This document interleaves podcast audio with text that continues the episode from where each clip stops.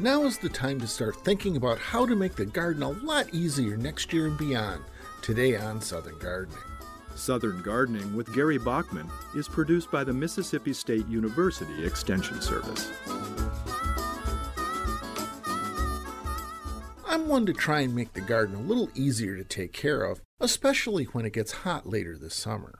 So I try to give some hints and tips to make garden chores more tolerable.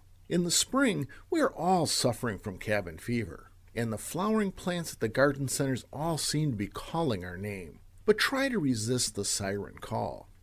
Pick plants that will work in the growing conditions of your landscape, and remember the KISS method of gardening and landscaping.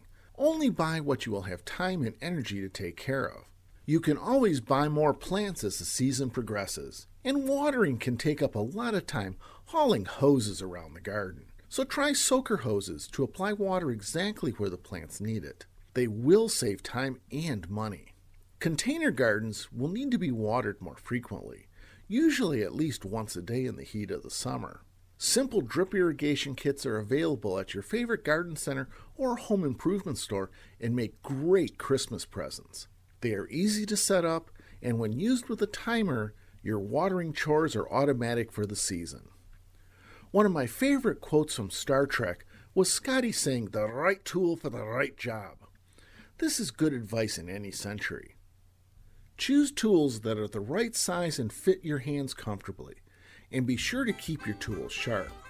Use a file to sharpen, or even some hardware stores will sharpen tools for you. I'm horticulturist Gary Bachman for Southern Gardening. Southern Gardening with Gary Bachman is produced by the Mississippi State University Extension Service.